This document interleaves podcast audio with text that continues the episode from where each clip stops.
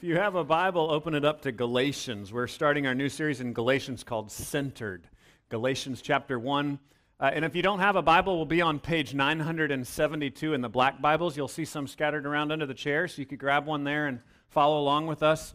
Uh, Galatians chapter 1, verses 1 through 5 today. And we're starting this new series, uh, which I'm really excited about because uh, this study through Galatians is Galatians is the book that we studied uh, to prepare to plant Grace Bible Church um, eight and a half years ago. So uh, when we were just a twinkle in Temple Bible Church's eye, uh, we had a core group of about 30 people gathering in a Sunday school class, and we were studying Galatians together. Martin Luther said that uh, this gospel of grace is the central doctrine that we should teach and learn. And then he also added, and beat into our heads continually. Uh, so that's what we're going to try to do. Hopefully, it won't be painful, but we are going to try to beat this truth into our heads that God really does love us in Jesus.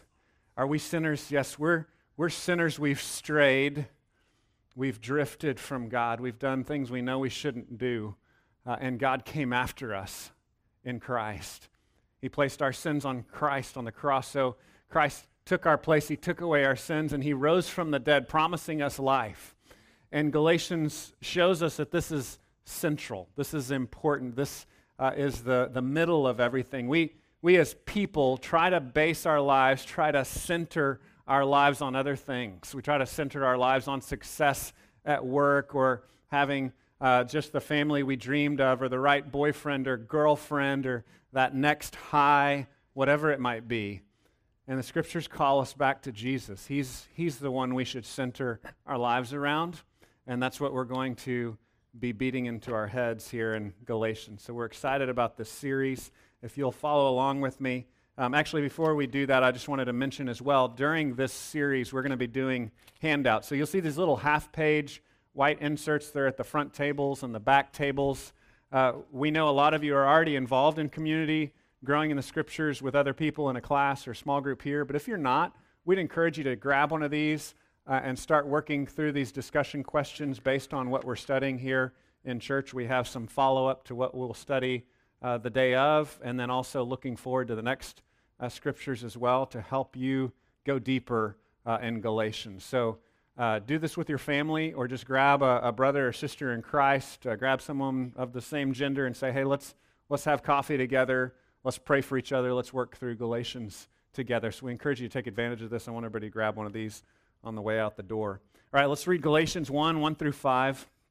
It says, Paul, an apostle, not from men nor through man, but through Jesus Christ and God the Father, who raised him from the dead, and all the brothers who are with me, to the churches of Galatia, grace to you and peace from God our Father and the Lord Jesus Christ, who gave himself for our sins, according uh, gave himself for our sins to deliver us from the present evil age according to the will of our Father, God, our, God and Father, to whom be the glory forever and ever. Amen. All right, pray for my mouth. I'm getting tripped up. I'm going to pray for us that God would help us to learn today. Let's pray. God, we thank you that you love us. We thank you for your grace. We thank you that in our weakness, uh, you are strong. And we thank you for teaching us from your word. We pray that you would open our eyes and our, our ears, allow our hearts to be receptive, to be good soil to receive your word. God, we want you to change us. We want you to make us more like Jesus, and we thank you for him. We pray in Jesus' name. Amen. Well, have you ever been in a situation where uh, maybe you had vertigo, dizziness, and you, you kind of lost your balance? You kind of lost your center a little bit? Anybody ever experienced that before? I have vertigo sometimes when I get sick. Um, or maybe you've been in a storm and you lost your sense of direction, right? Um, for this series art, centered, we've got a compass there kind of embedded in the art. And the idea is that the gospel, the good news of Jesus, is the thing that's going to be our center, that's going to direct us. So we know which way is up, so we know which way to go, so we know how to move forward. I had the opportunity years ago to be invited uh, by an Apache helicopter pilot to do some training to fly an Apache helicopter. So I got to um, work in a simulator for two hours. Um, and if you don't know, a simulator is basically like a, a, real cockpit. It's like a real Apache helicopter cockpit, but then uh, it's got like almost like a video game display, right? So you can simulate flying it. So they didn't let me fly in a real helicopter. Um, but I was, I was training to fly it for about two hours, I sh- or I should say, training to crash it for about two hours. Um, and, and, after that time, you know, the seat shakes and everything, and the visuals are, are moving around. So you, you feel like you're really moving, right? You feel like you're really flying. And so um, after a while, I, I didn't know where my center was anymore, right? Like I, I literally thought I was going to throw up because I was sick uh, from being bounced around and, and kind of being disoriented. Um, and I use that illustration to remind you of probably how you feel on a regular basis when the thing that you're counting on in life has failed you and your center is gone. You, have lost your, your balance, you've lost your direction. Maybe you were counting on this relationship to come through for you and it's blown up and so you're, you're questioning which, which way is up? How, how do I move forward? Maybe you're counting on this job to be the thing that would, would set things right in your family, in your life. Maybe you're counting on respect from other people or, or money.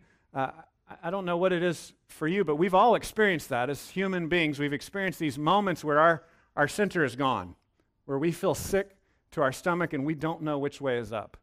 And what I want to appeal to you is that we can have hope because Jesus can be our center.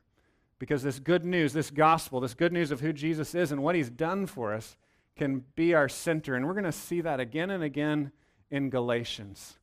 The challenge of Galatians is that neither sin nor religious righteousness is a substitute for Jesus as our substitute, as our life, as the one who dies uh, for our sins to give us life.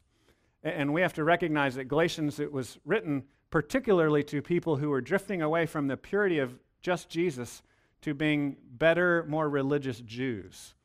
And what Paul says repeatedly is you know what? Being more religious is, is not going to fix your life. Only Jesus can do that. And so we, as religious people here in a religious place, place, need to recognize that that's the great temptation for us, is to be like the Galatians and be lured away to deeper, stronger, uh, more impressive religion and drift away from Jesus himself. And so that's what Paul is going to be hammering away at in this book of Galatians. And we'll just kind of introduce some of the themes today as we begin to get into it. The first thing that we see is this message of Jesus, this gospel, this good news of Jesus is centered on God's authority. And so we have an introduction to this letter that's uh, very similar to the introduction to other letters that Paul has written in the Bible, but there's a little small difference here. So read verses 1 and 2. So Galatians 1 1 and 2, the message is centered on God's authority. Paul, an apostle, and then this is what's different, not from men nor through man, but through Jesus Christ and God the Father who raised him from the dead. And all the brothers who are with me to the churches of Galatia. So Paul always writes something like, you know, this letter's from Paul. The way they would write their letters back then, they'd always say who it's from up, up front at the, at the top of the letter, right? When we write letters, any of you have ever, ever written a real letter and not just an email? Raise your hand if you've written a real letter. Okay, most of you still have. Okay, I didn't know if that was still happening in our culture. So, so when you write a real letter, uh, you sign it at, at the end, right? And that's the typical way we do letters, but in their culture, they would sign it at the beginning. They would say, from the beginning, this is who it's from. It's from Paul. So we see that in all of Paul's letters. So that's normal. Paul, an apostle, that's normal. An apostle literally means sent one. Uh, so this is an authoritative, official, sent one. So Paul's saying, I'm one of the ones that God has sent out. But he, he re-emphasizes this. This is what's different, is he, he has this little phrase that he doesn't have in any of the other letters. It says, not from men nor through man. So he's making clear here that his authority doesn't rest on some, uh, some group, some particular church, some bishop, some rabbi, but it rests on God Himself. He says, Not from men, nor through man, but through Jesus Christ and God the Father.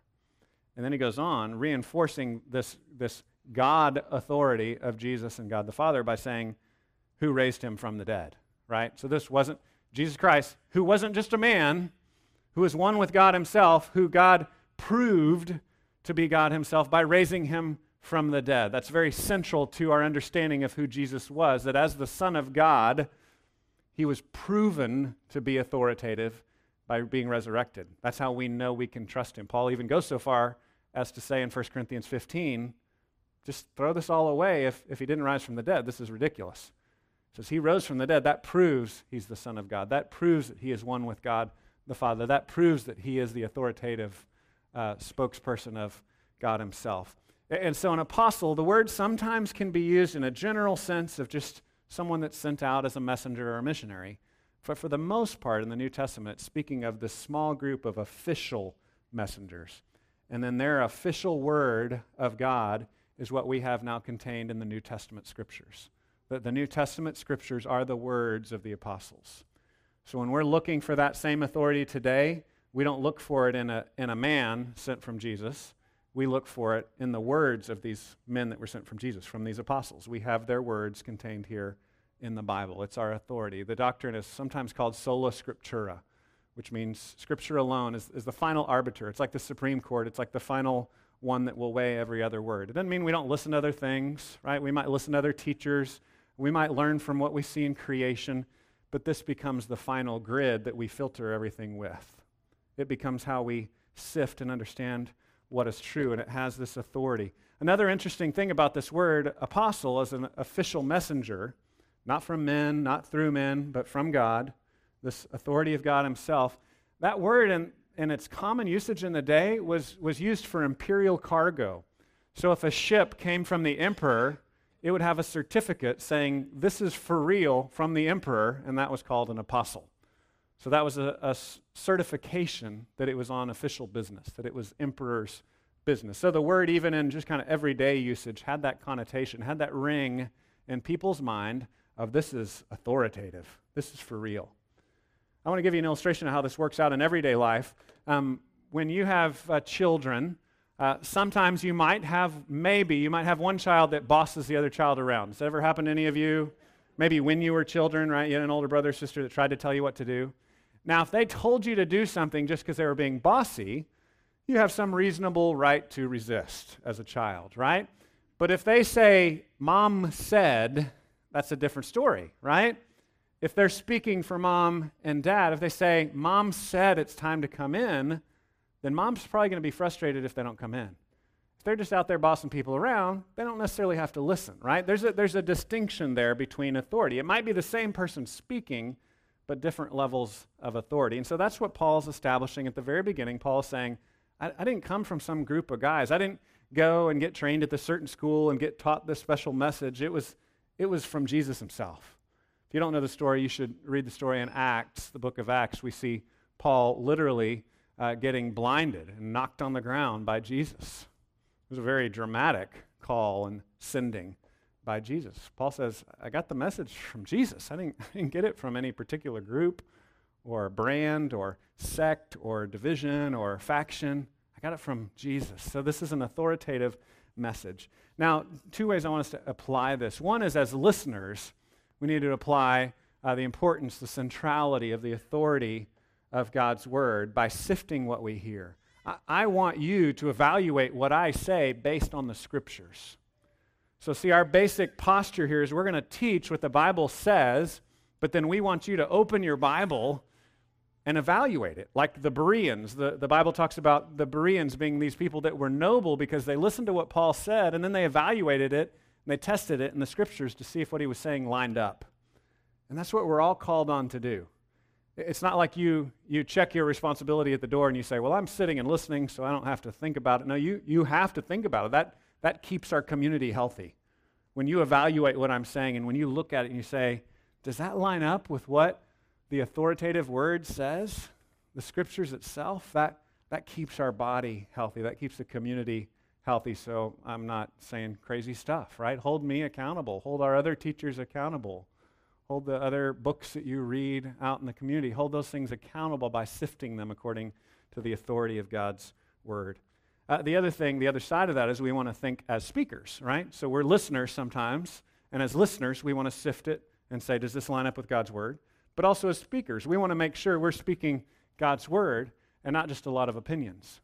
You need to be very careful when you have an opinion or have uh, an impression, maybe that God gave you, or maybe uh, spicy food gave you, whatever it might be, that you say, Well, I'm not sure. I kind of feel this way. I think this way. You know, make sure there's a distinction there. What we want to stick to is the authority of God's word. right?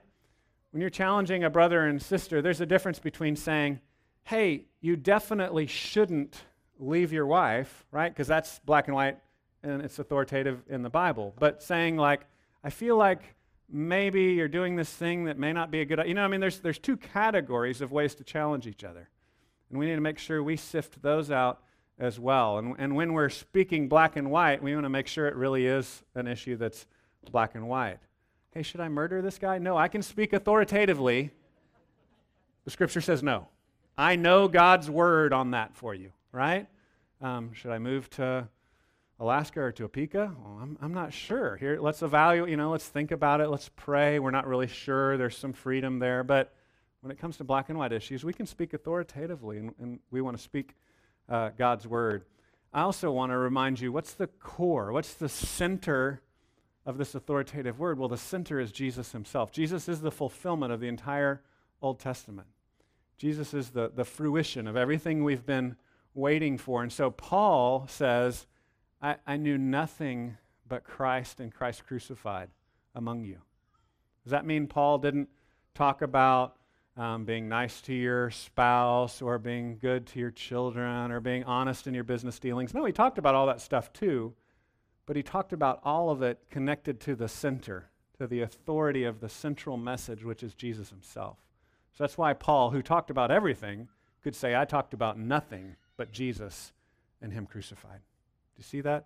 Paul says that in 1 Corinthians 2 2. For I decided to know nothing among you except Jesus Christ and Him crucified. That's the center that takes care of everything else. That's the center of this authoritative message. The next thing we see is that this message, this truth about Jesus, is centered on God's work rather than our work. It's not what we've done, it's what God has done. There's an important contrast there. And so look at verses 3 and 4. Verses 3 and 4, he says this Grace to you and peace from God our Father and the Lord Jesus Christ. Now, real quickly, this is kind of interesting culturally because what Paul has done is he's taken the common Greek greeting and the common Hebrew greeting and he mashes them together when he says grace and peace. So the common Greek greeting would be chaire, which is uh, literally rejoice, but it's a word that's similar to the word for grace, right? So the word for grace is charis, the word for rejoice is chaire. And so they would have this greeting that was uh, Chaire. And Paul's grabbing that, twisting it, and, and making it into grace, right? Even better than rejoice, grace from God our Father. And then he adds the Hebrew greeting as well, which was peace or shalom. And so he puts those two things together. What does grace mean? Grace is the favor that God gives to us. Grace means God gives us something we don't deserve. Grace means God gives us something we couldn't earn. Grace means God did something that we couldn't accomplish by our own work, but God did the work for us. And then peace. What does peace mean? Well, at a very concrete level, it means reconciliation between two people who are not in agreement with each other. And, and, that's, that's kind of the simple, like these two people are fighting and hey, now everything's okay. They're reconciled. That's, that's peace. In a broader sense, peace means everything being the way it's supposed to be. Peace means that future, that heavenly reality of a new creation, new heavens and new earth, where there's no more tears, no more pain, no more crying, where you don't have to hear these terrible stories of uh, kids picking on your kids. You don't have to uh, fight with each other anymore. We don't have to have these diseases ravaging our bodies. We don't have to struggle against all the brokenness in this world. We can finally live in a place where everything is the way it's supposed to be. I've, I've joked before that I, I feel those in moments like when I'm eating really good fresh guacamole that my wife has made, right? Or um, when our kids were little, you'd have just those moments, those little, like maybe 30 seconds, even not a full moment, where your kids were just happy and getting along perfectly, right? They're holding hands and everything. You know, it just looks like a, a picture that you would frame and put on your wall. We all experience those moments of peace, of shalom, of the way things are supposed to be. Well, here in this phrase, it's a powerful phrase, very short and simple, but powerful. Paul's saying grace getting something we don't deserve, and peace, reconciliation, everything being the way it's supposed to be, both comes where? From God, our Father, and the Lord Jesus Christ. So by God's work, Jesus reconciles us to the Father. Because of our sin, we know that uh, God's wrath is poured out against us, that we deserve judgment. But because of God's grace, we have peace and we're reconciled with the Father. Because of our sin, Uh, we see God as angry with us. We know that we deserve judgment. We're scared. We're fearful. We're insecure. But because of grace, we have peace with Him. We see Him as a loving Father who delights in us. I talked last week about how we can often uh, give mental assent in our brains that Christ's death forgives our sins, but we think of it as some sort of technical, legal thing, and we don't realize that Christ's death and resurrection also secures the love of the Father. He delights in us. So it's, it's not true that He just forgives you but can't stand you. He forgives you and He loves you. He delights in you as His child. Grace and peace to you from God our Father and the Lord Jesus Christ. He goes on in more detail in verse 4 who gave himself for our sins according uh, gave himself for our sins to deliver us from the present evil age according to the will of our God and Father. So that last phrase in verse 4 it says it's according to God's will, his desire. Again, picking up on that, he likes us. Like God wanted to do this. God wanted to save you. God doesn't begrudgingly save you. Oh, that person trusted Jesus. Now, now they're in, and I don't want them in the family, but they're in. I guess I got to take them. No, it was His will. He, he wanted to save us. That shows His posture towards us according to the will of our God and Father. And then the details are in the beginning of verse 4 who gave Himself for our sins to deliver us from the present evil age. Jesus gave Himself for our sins to deliver us from this present evil age. These are the mechanics of how it works.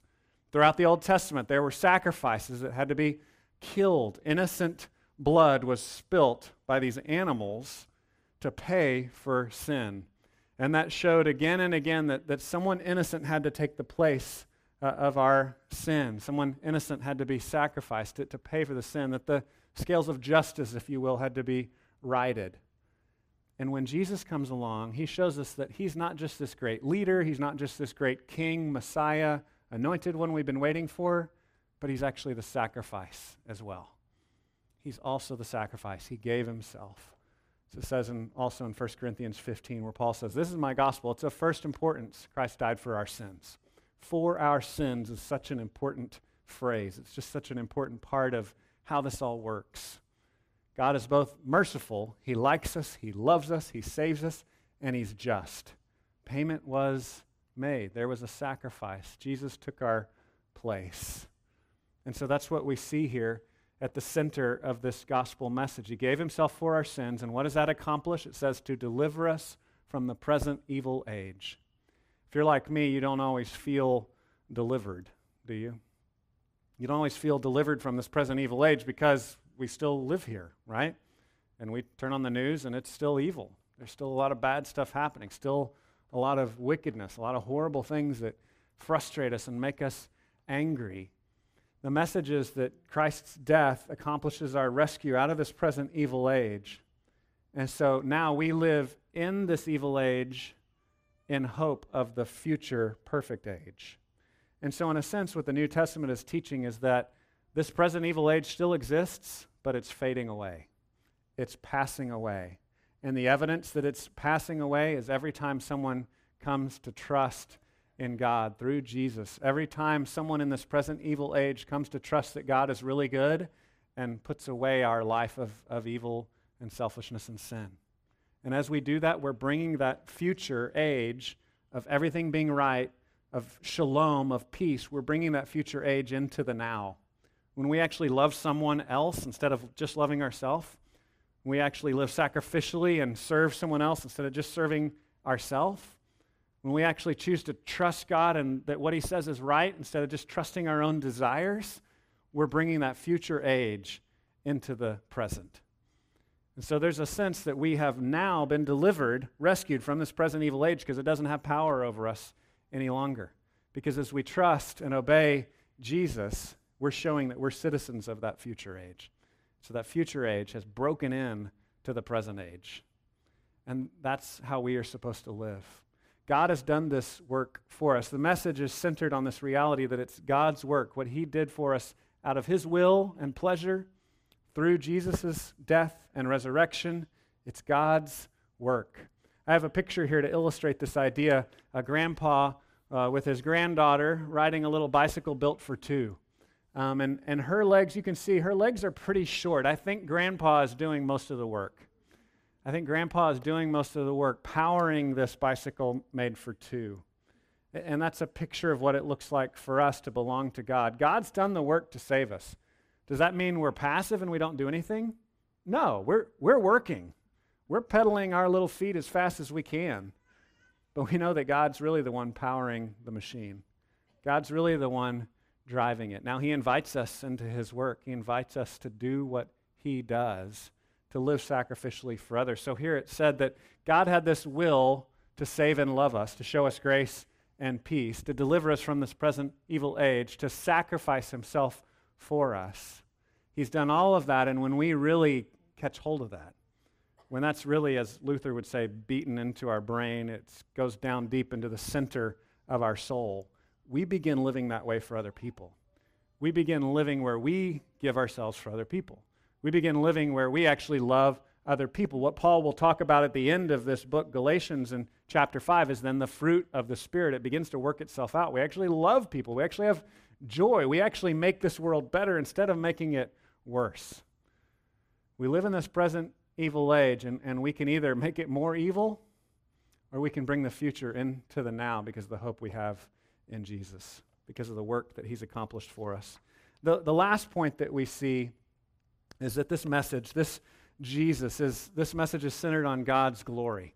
It's about God's glory. And glory really just means kind of greatness, the, the awe, the wonder of how awesome God is. And so we see in verse 5 that it's God's glory that's at the center of what he's done. So it was according to the will of our God and Father. We saw that at the end of verse 4. And then now in verse 5, he says, To whom be the glory forever and ever. Amen. Uh, if you don't know, the word amen is just a Hebrew word. It means so be it or may it be true. Uh, it's like, yeah, that's right. And he's saying God gets all the glory. God gets the glory forever and ever. It's all about God. It's all about magnifying how big he is, how great he is.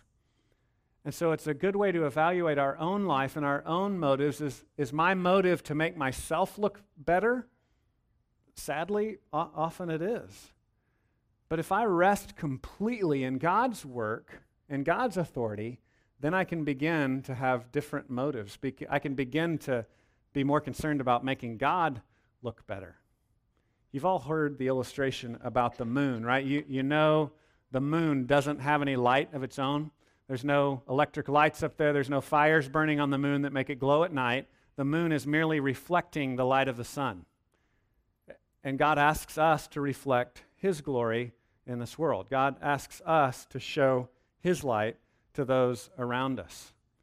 So we can make the world a darker place, we can make the world a, a brighter place. We can make it better, or we can make it worse. We can reflect Him more, or not reflect him. We're made in God's image. That's our purpose as people, as humans, to show people what God is like, to reflect his character, his love, his grace. Do you reflect him? We're called on to reflect him on our good days and on our bad days. On our good days, we're called on to recognize that our strength is something that God has provided. Paul says in 1 Corinthians, he, he says, I worked harder than all the rest of them, but it wasn't me, it was God's grace at work in me. And so if you have strengths, if you have gifts, those are God's. Those aren't yours. God's given those to you as a stewardship. And the purpose of those gifts is to show people how generous God is, to show them His glory.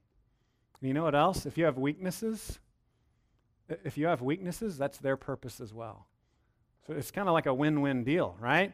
Because on some days we're puffed up because we think we're so awesome. On, on, other days we're feeling sorry for ourselves because we, we think we're so terrible. Um, it shouldn't be about us either way. It shouldn't be about us. It should be about God. It should be about reflecting God's glory. Paul says that in his weakness, God, uh, God's strength is displayed. He says, God told him, My power is made perfect in you. And so when we're weak, when we struggle, I, I often just, I'm frustrated. I'm, I'm mad at God because, God, I want to be strong and awesome, and I never want to struggle. I never want to be weak. I want to be good at everything. I want to always make the right decision. I always want to look good to everybody else. But but God has said those opportunities, which, which aren't fun, are actually opportunities for me to depend more on Jesus. They're opportunities for me to trust Him more, for me to allow His strength to be displayed through my weakness. So, does that mean we pursue weakness? Does that mean we throw away our gifts? No. That just means they're, they're going to come, and when they come, we need to recognize them as opportunities to depend on His strength. We need to recognize as, those as, as chances for us to display His glory in our weakness. Well, as we wrap up and look forward to everything that we're going to learn in, in Galatians, I, am excited and I'm, I'm praying for us as a community because I, I think what this is going to do is just going to teach us at a deeper level uh, how to trust in Jesus as the center of everything when, when life is a storm, right? Because life is crazy. We are all affected in different ways by the storm that is this world. And as I was thinking about uh, this whole concept of, of hanging on to Jesus in the middle of the storm, I was remembering this movie Twister. Have y'all ever seen the movie Twister? It came out in the 90s. It's about storm chasers and tornadoes. So if you're new to the area, you might want to watch it, you know, to learn about our weather patterns. Um, but in, this movie, there's really this, you know, bizarre scene at the end of the movie, which I, I don't think is very realistic. But the end of the movie, they're down at the bottom of this house. They're at the center of the house, and while the storm is blowing away everything else around them, ripping the house off of them, they're holding on to these pipes. And, and it's so over the top. They're like holding on, and their legs are being sucked up into the tornado. I mean, it's just, it's nuts uh, and they're holding on for dear life, and they've, they've found this one part of the house that's solid, that's centering them so they won't be whisked away in the storm. And I thought that's a great story of how we hold on to these gospel truths, how we hold on to, to Jesus and, and who he is. But, but I want to I wanna take that picture for you and take it a step further because really what, what Jesus tells us is that it's even better than that. Because, you know, some of us don't have a very strong grip I mean, I'm, I'm getting old, and uh, I don't know if I could hold on in a tornado to those pipes the way they did in the movie. I don't know that anyone ever in the history of the world has held on fighting a tornado. And so I find comfort in what Jesus said in John 10 28. He says, He's holding on to us. Jesus is holding on to us. In John 10 28, he says, I give them eternal life, and they will never perish. No one will snatch them out of my hand. Jesus is holding on to you. And, and everything else is, is blowing around, everything else is going crazy. Jesus is holding on to you. I mean, we sang this in that song, Oh, love that will not let me go. That's our hope. My hope isn't in how strong my grip is, my hope is in Jesus' grip. He has a hold on me. That's what we're going to learn this year as we study Galatians together. We're going to look at how it applies to everything in our life. My prayer is that we would be transformed by it, that it would make us different. Let me pray for us. God, thank you that you love us. Thank you that you hold on to us. Thank you that you gave yourself for us. We thank you that you proved that we can trust you through your death and resurrection.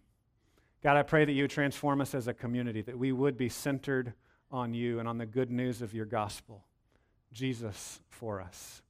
We thank you and we pray in Jesus' name. Amen.